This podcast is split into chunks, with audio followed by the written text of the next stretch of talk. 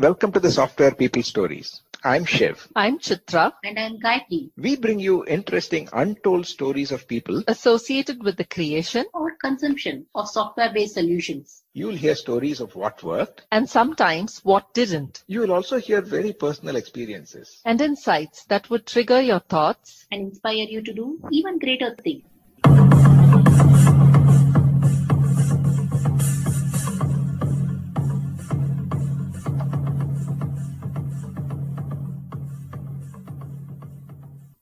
Today, we continue our conversation with Soumya Gopalan and Ramya Gopalan, the first software twins to be featured on this podcast. In the first part, they shared their origin story and also their experiences of working in cutting edge technologies. In this episode, we cover some technical aspects as well as some softer aspects.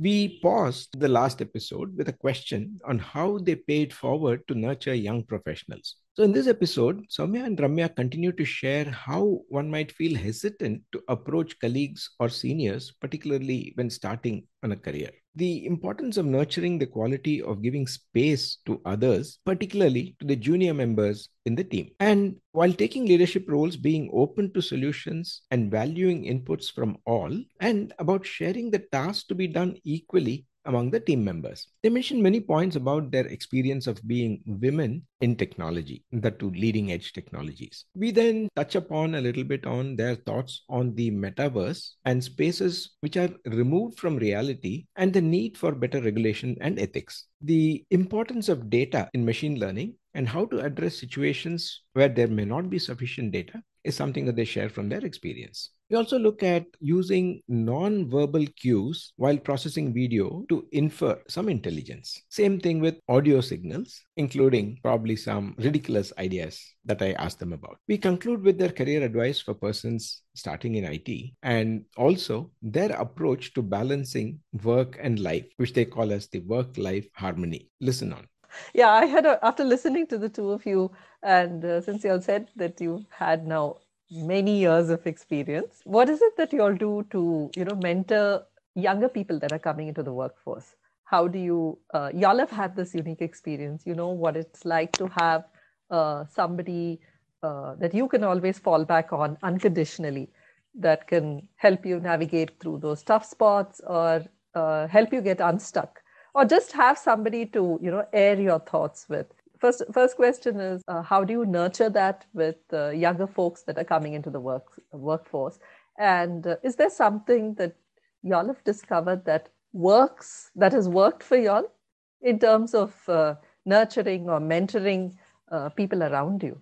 Sure. I think when you're just fresh out of school you have a tendency to look at your colleagues your senior colleagues and your managers as you know somebody you can't approach and you have to treat with respect but then I think once you, which you still have to, but then they're also your peers. So always, uh, yeah, I think shift shifting the mentality to, you know, up, I mean, do, feel free to ask questions because at least me, when I joined, I was pretty shy and, you know, I, I always, you know, manager was always a one way. I always thought it was a one way communication, uh, you know, kind of setup, but it's actually two way. So you can also, you know, ask for things you know voice your thoughts and yeah make it more friendly and make it more yeah it's, it's not a school environment and i think in terms of uh, mentoring new people so what i have generally uh, admired in my uh, seniors is when they have this attitude of it doesn't matter uh, how how many years of ex- experience you have i will still listen to you and i will still uh, respect you for what you bring to the table. I think I've, I've definitely worked with many people who are like that. And i hope to be that way to people who are junior to me. So i think once you start growing in experience you start probably assuming and i think that's probably very uh, human that you know uh, probably more experienced but that does not mean that you should take take for granted the suggestions that come from uh, from people who are slightly junior to you. And i've noticed that that attitude in some of my seniors and i've respected that. And i've uh, tried to do the same where i don't uh, I, I listen to everybody equally. And that's something that i don't know at least to me it doesn't come very easily to everybody. So you have to train yourself to actually uh, be that way. And that's something that i've looked up to. And in terms of mentoring i make sure i don't seem uh, un- not approachable to anybody. And the kind of teams that and i guess too fixed in the way you want things executed or implemented. Because i think if yeah i think there are many ways to get a to solve a problem. And i guess being open to you know a, whoever uh, has a solution whatever solution it is and just being open to different solutions and being not being closed about uh, yeah how it should be how it should be done. Um, i guess yeah and also just value everybody's inputs. And also not take so for me what i have also respected in people is not take any task as too big or too small. And so it doesn't matter if you're 15 years experience or your two years experience. If there's something that is a task that you think at least i i try and not have not try and divide tasks just based on how easy or complex it is. I i would like it to be equally divided uh, across uh, at least that's my view. That's probably not the most business friendly view but i think uh, uh, that's something that i have respected when i was a junior in seniors and i, I probably want to do the same however old i become. I think that's something that i would want to do. But in terms of mentorship i think as i think it's more yeah not less technical and more about soft skills. That's how i i generally prefer to you know when i talk to juniors that's how i yeah it's uh, the technical part of course you can you can manage but in fact some of the juniors come with better technical expertise because technology is advancing and, and they probably did did something in the gra- in their graduate school that's more relevant to today and so they're probably better at it but yeah in terms of mentorship that's something that i i try to uh, imbibe in my day-to-day working uh, but i don't do it explicitly in terms of explicit mentoring I think I've had a couple of opportunities. I, I don't think I actively participate in anything explicit. I think Ramya has probably in, in a couple at Amazon, but yeah, it's more on a day to day how I interact with my uh, juniors and colleagues. Nice. Thank you, both of you. Um, I have to ask this question. You both are uh, women in tech, right? And uh, I'm sure uh, me and me and uh, Chitra are part of the women in tech conferences, enablement or mentoring. I mean, lots of you know work that we do. So uh, I want to understand, being a women who have um, who who always wanted to be engineers and are doing it, what what are a few stories or any areas that you have found it is there has has that been a uh, you know amplifier or an accelerator or it was it has been neutral to be women in in your experience what has been your take on it so Soumya and I have had different experiences. We both joined Amazon at the same time, but I joined the audio signal processing team and she joined the computer vision team. And the computer vision team actually had a lot of girls at the time. In fact, more than the number yeah of- at that point there were more yeah women than than men so yeah. i was kind of a, bit envious but there, my manager was woman uh, but i've i've noticed i mean of course now it's kind of come down as you uh, i'm noticing that the number of like the ratios kind of skewed but um, i enjoy when there are more you know women in the team because then it's I don't know. It's just, it's a, yeah, again, something that I realized after I moved from Amazon to Apple, because at Amazon, I, I was surrounded by many female colleagues and I took it again for granted that uh, it's, it's easier to bring up idea, ideas. And I, I felt it was very natural for me to uh, brainstorm and discuss when I was in a room where there was a good representation of, uh, of women uh, I took it again for granted. And then I realized after I joined Apple, where the ratio actually, when I joined, there was um, just me uh, in my team who was who was a woman, and now we have we have like five, I think. Our our team grew, and we have a good representation of women. I realized how important it is to have somebody uh, of your gender to, to just. I think it's a very uh, it's hard to explain because uh, you you do bond equally well with your male colleagues it's not that you don't bond well with your male colleagues but there is this added uh, comfort which it's hard to explain why you feel more comfortable but that that that representation is is important and uh, people often look at it look at it as just numbers but the more uh, female colleagues you have the more diversity in personalities of so just because you have a number doesn't mean you're going to bond with everybody equally, just like how you don't bond with every male equally. So I think the more you will have somebody you can, you can relate to. And again, I took it for granted because I had, I would say, a very good friend and mentor when I joined Amazon, who was a female. That I, I noticed was probably very key to my development in my early years. So I think it's invaluable having ha- joining a team where there is good representation of uh, women and men. I think is invaluable, and uh, it might seem to maybe somebody who who has a good rapport with any anybody.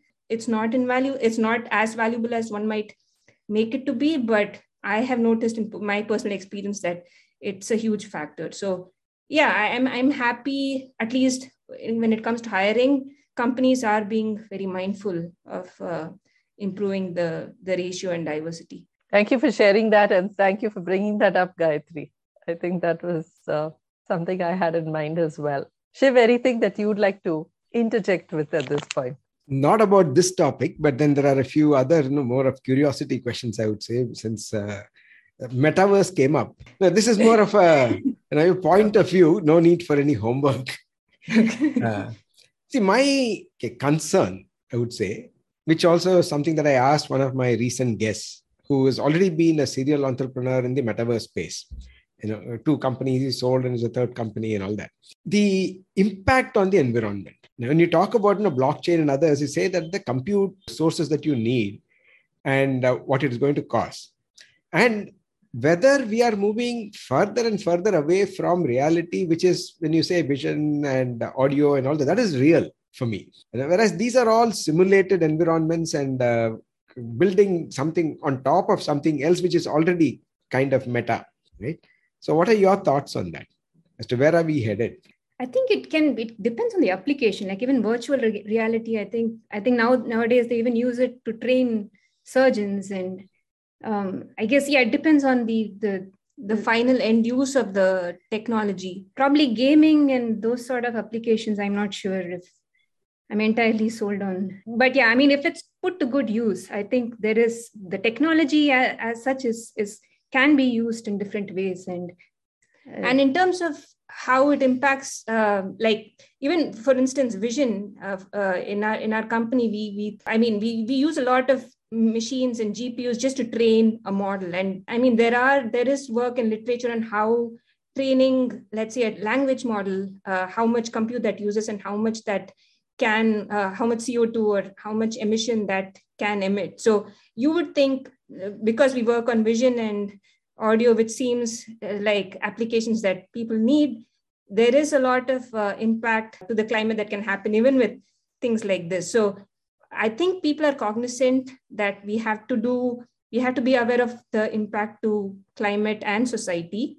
Uh, I don't know if it is regulated as much as it needs to be. I think in terms of regulation of technology, I don't think we are close to anywhere where we need to be. So, I mean, especially uh, with the later Facebook controversies, there have been some hearings, but it's not moving at a pace that we need to be moving at. So, I would say we need to be more regulated in the technology space in terms of what's really needed for us and uh, what's not.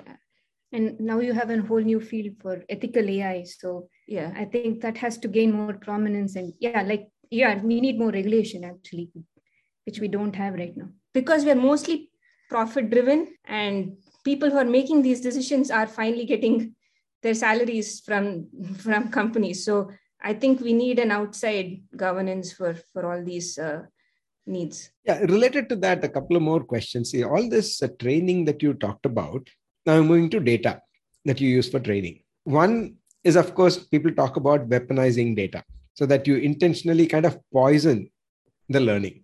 But then there is another aspect, which is what do you do when there is not enough data? Because already you find a lot of tussle between let's say the data scientists and the people who are developing the algorithms as to how much data they can share. Because all of them want data. And then for testing if i say i need data they'll say that no no no i want to train. I can't give you this data. I can't use the same data for testing.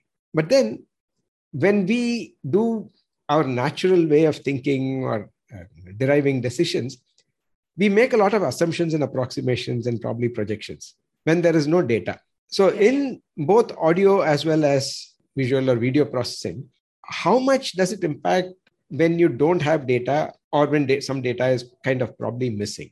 Yeah, I think um, data is definitely gold for, for any kind of machine learning uh, uh, engineer or scientist. There are unsupervised and semi supervised techniques where you try and see how you can leverage less data and uh, do more of a, a, a transfer learning or uh, like you, you were mentioning, assuming things about how uh, the model should be, putting some constraints.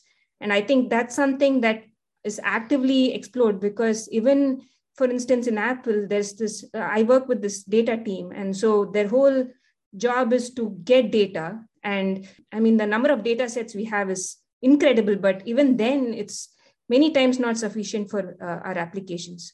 So there are new efforts where you try and learn data, obfuscate it, but still in a population sense, get some meaning out of it. There is private ways of getting data, uh, not revealing anything about the user, but also helping your machine learning model. So there are techniques that people are exploring where they can try and see how to make use of less explicitly submitted data. But yeah, data is gold. Also, I think now there are techniques to synthesize data. So in audio, there is you can actually synthesize speech data, or even in health, you can actually synthesize some of your biometrics. So there's also effort to kind of use those ways to you know get around your data problem. But yeah, definitely data is gold, and uh, but there is I think a lot of active work and research that's happening for this. So on data, one on the visual side, is there anything to understand, let's say what we call as the non-verbal cues? I may be doing something, but my posture sometimes may mm-hmm. indicate that I'm totally disinterested, or maybe I'm aggressive, maybe I'm something else. So there is sentiment analysis. So facial expressions and uh, posture, like you were saying, you can, or even gait. So based on how you move, uh, it's mostly used for IDing purposes. So if I want to ID a person, gait and posture and and all that is very uh, indicative of of the person. So, uh, but yeah, there are those cues which uh, uh, make you understand. So even like gaze, right now, I, I, those are non-verbal cues. So I even gaze tracking is something that's yeah it's well studied in computer vision but how you apply it is also you can use it for maybe detecting autism or something in the autism spectrum but you can also use it for tracking what you're browsing. So yeah there are non-verbal cues and depending on the application you can put it to good use or you can put it to uh, maluse misuse. Yeah similarly on the audio side I mean, even though you're not working on it now I see sometime back, I was a little surprised when uh, you know, the washing machine said that for diagnostics, all I have to do is press a button, hold the phone, and then there is a, a beep or a you know, series of beeps, you know, which will be mm-hmm. interpreted by the other end. So, how far are we from, let's say, Alexa, Siri, Cortana, Google Assistant, whoever, just listens to all the devices that we have around us and tell us that hey your fan needs maintenance or no something else needs to be done because today what I see is more about filtering out all those noises. They're doing a pretty good job. But then instead of ignoring, is there something meaning that they can read into it and then help uh, you know the users? I, I, mean, I think you're already there. I think it's just right. about. I don't think it'll fly too well with the customers if we say we're going to listen to your room fan and tell you that it needs repair. But um, I think the technology is there. Like, uh, I mean, if it's yeah, again, throw data and learn your models. But uh, yeah in terms of you know listening to sounds and uh, you know extracting information intelligence uh, information from it is we are, we are there already. And yeah i think i think every day i just i guess read last month uh, now alexa can even impersonate somebody's voice. So it's mm-hmm. i think the technology is there. It's just a matter of throwing in, in engineers and and also yeah, many times many times features are culled because it's not something that's uh, desirable. Uh, there's this whole uh, product management chain that says no this is not going to sell. And so yeah fan noise. I mean i think that was just one example but but I mean, we have like we have sound classification. We have yeah, we have. No, I know in uh, factories it exists already. In, in a very limited environment and a controlled kind of situation you know, trying to detect, particularly when you're looking at uh, mechanical uh, fabrications, any fractures that may be there in the metals. you know you can do non-destructive testing and you can test them you know, much before you know they get into larger assemblies and then possibly create problems later no i, I think yeah now the, there's also a huge push for multimodal processing so it's not just relying on audio or vision but then combine sensory inputs right and, I read this recently for elderly care, and based on their sentiment and how they how they have been behaving along with their uh, you know medical intake and everything, it, there is a possibility to uh, help. Of course, uh, as you rightly put, right, it's it's not it's one is from a how easy is it to market and how big is your target market. The second is also the ethics and is it possible to uh, you know make make it used correctly um, I heard that uh, the device that is used to track uh, anything, right? It is also being used to, uh, you know, uh, used by paparazzi to find out where where each of your, uh, you know, celebrity is and things like that. So any device, anything that comes to it, can be used in every possible way that uh, mm-hmm. human intuition can take you. So. Yeah, that's going to be a struggle because you know data doesn't have any meaning unless you apply context, and most of the time context should have some PII at least. And if it has to be useful for an individual, otherwise you get classes of solutions. Yeah, somewhere I guess we will find uh, a balance. Yeah, yeah. I think PII. Yeah, you don't get too much PII data, and uh, even how it's handled within these companies, they're they're very strict about how you handle PII data. Yeah, they take it very seriously. Yeah, they take it. Yeah, absolutely. Yeah. So with all this, with so many things happening, what would be your career advice? We normally have this question uh, in uh, most of our uh, episodes, both for you know, people who are considering a career now. Does it make sense to even get into, let's say, the deep R&D kind of areas, or stay more on the application side? Yeah. Similarly, in the people who've been the so-called you know, mid-career, who want to know, I've done these things now. What should I do?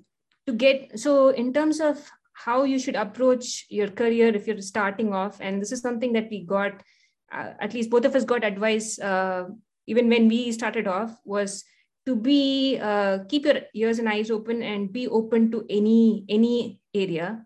Don't restrict yourself. So even though you're working in one let's say r&d don't shut yourself off to uh, uh, software.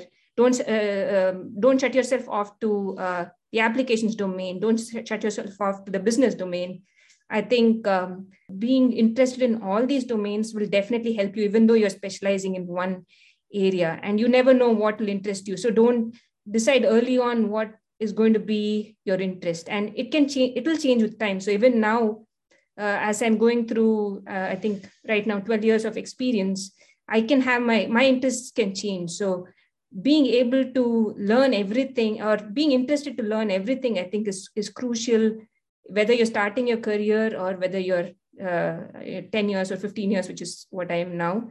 I think uh, is something that we we heard uh, when we started off and i think that's i still think that's very applicable uh, now where don't shut yourself off to anything uh, and just see what you you like doing.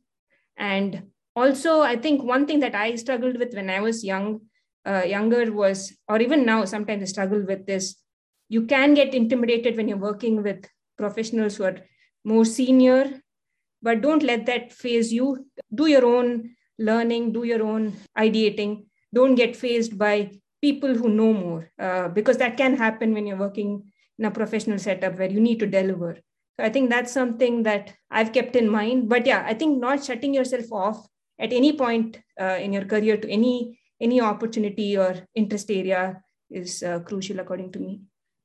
Yeah i think the same just being flexible and open to to different kinds of work and not being very fixed on what you want to do. And yeah your likes and dislikes can change over time. Um, and sometimes even not knowing what you don't want to do can help you uh, choose something that probably you will start liking. So yeah and just be open and uh, in amazon we have something called we have a principle called learn and be curious. And i guess that's something that you should continue to be however senior you go. And i mean if it is you know it maybe like 10 years down the line i might just pick up a 101 course on something and learn and might realize oh I, I enjoy doing this. And it can your interest can change over time. And not being too fixed on what you want to do is is helpful. Also the other thing is i think and don't have to go according to what's considered the growth trajectory. If you, if you think progress is going up the management chain, I think that's slightly misplaced. Always, and I think companies right now offer different ways to grow. You don't have to assume that the only way to grow is to become a manager, because if you want to become a people manager, you have to make sure you are invested in who your who your reports are. And I think that's something which is not often told. Uh, it's assumed that the way you grow in companies is just uh, by getting into people management. But if that's not something that you like uh, or you think you enjoy doing right now, you don't have to feel uh, pressure to do make that switch. I think that's also something that that that's something somebody should keep in mind while uh, approaching. Yeah, it's not a box that you need to tick off. It's yeah. I guess your interests can change over time. Just continue learning. Yeah, that's nice. That uh, triggers one more question. When you say interests, so far we've been talking more about work, work, work. And we say work life balance. How do you keep that balance? What happens outside work? We work less. no, just joking. No, I think I, at least I am pretty good about even during, so in the pandemic, we noticed our screen time increase. So we would, I mean, at least before that, we would like take half an hour to commute and then, you know, walk to your, walk up to your desk and then sign in. So there's probably like six seven hours of screen time but then with the pandemic it increased but i think i was pretty good at you know starting work at nine and closing my laptop at uh, six by six. I, I think yeah I, but I, it's a choice you have to make. Yeah. so if if you if you i mean many of my colleagues are probably all the time on and are working i mean connected to work. So uh, both of us decided to just disconnect from work uh, at 6 6.30 because that's on we we realized we are people who don't we can't just take in uh, emails and not get triggered by them or even like slack messages. So for us actually disconnecting helps. So having a hard disconnect. So not having email on phones or slack on phones or also setting boundaries. So even with your colleagues if you if you set expectations i, I am i'm online between 9 and 6 and beyond that only if it's urgent you, you you should be able to reach me at this number. And you think you are you're more important than you are but you're not as important as you think you are. So i think uh, yeah i think that's something that both of us found it easy to do where we just disconnected after uh, six. So we were able to maintain a balance. Of course it's called work life harmony in amazon. Yeah we call it harmony so it's you are giving all of us like, goals to say how do you can disconnect and how do you hold i still haven't heard what do you do after work? You I, I heard you say you um, like to uh, you know be fit you stay fit you um, you must be playing something what keeps your interest? So mornings we are the usually the most active. So we spend a good two hours before work doing our like whatever workouts or if so we generally cook for the whole week. So cooking is taken care of usually. Uh, evenings we usually we have yeah we watch a lot of food network. No and, but uh, i mean uh, and over the pandemic i've started like you know sketching daily. So that's something that i've picked up. Um, i think Soumya started reading more uh, yeah i think uh, we realized that we needed needed something uh, out so when we were i guess commuting to work the whole the whole business of commuting coming back and like keeping things back making your dinner and eating it and then so we, we didn't really have any uh, intentionally uh, dedicated time to do something else. But because of the pandemic, we don't have to commute. I think Ramya sketches daily. I try and read something daily. Um, we like we we enjoy cooking food, so that's something that again we we do regularly. We try out new uh, recipes. Yeah i think i think that's some something that we have we like hiking so weekends but we, there's a there's a sharp decline in our energy after 8 p.m so like we yeah. go to bed pretty early. So that's why we said we're old. We are we are uh, you probably can't catch us uh, awake after nine o'clock. I, I think this was a this was a fabulous uh, conversation and a great way to mark the you know the occasion of the 200th episode. So i have one question related to that. Since you said you also listened to a few of the episodes now what would you like us to do you know more do less do different? Or do we need to do this at all? In fact i we we enjoy listening to podcasts. So and and i mean even this episode we enjoyed because i think uh, we like the the fact that you ask questions to the the person who you're interviewing or and it's like it's the, very, just the diversity in who you talk to is also nice Yeah, to I see. think and probably any- not just limited to software. Maybe lim- you know extended to other other fields. Just everybody's uh, career. I mean, it doesn't have to be just software. I mean. but yeah we we enjoy this this the, the way you conduct the podca- podcast so we don't have any i guess valuable inputs to make here Thanks. Thank you. Yeah, thanks once again, uh, Ramya and Soumya, and all the best. thank you thanks for having us we yeah, i know we, we didn't realize we had so so much to say but i think it's because of the way you asked these questions it uh, we, it prompted us to talk more so thank you for uh, for that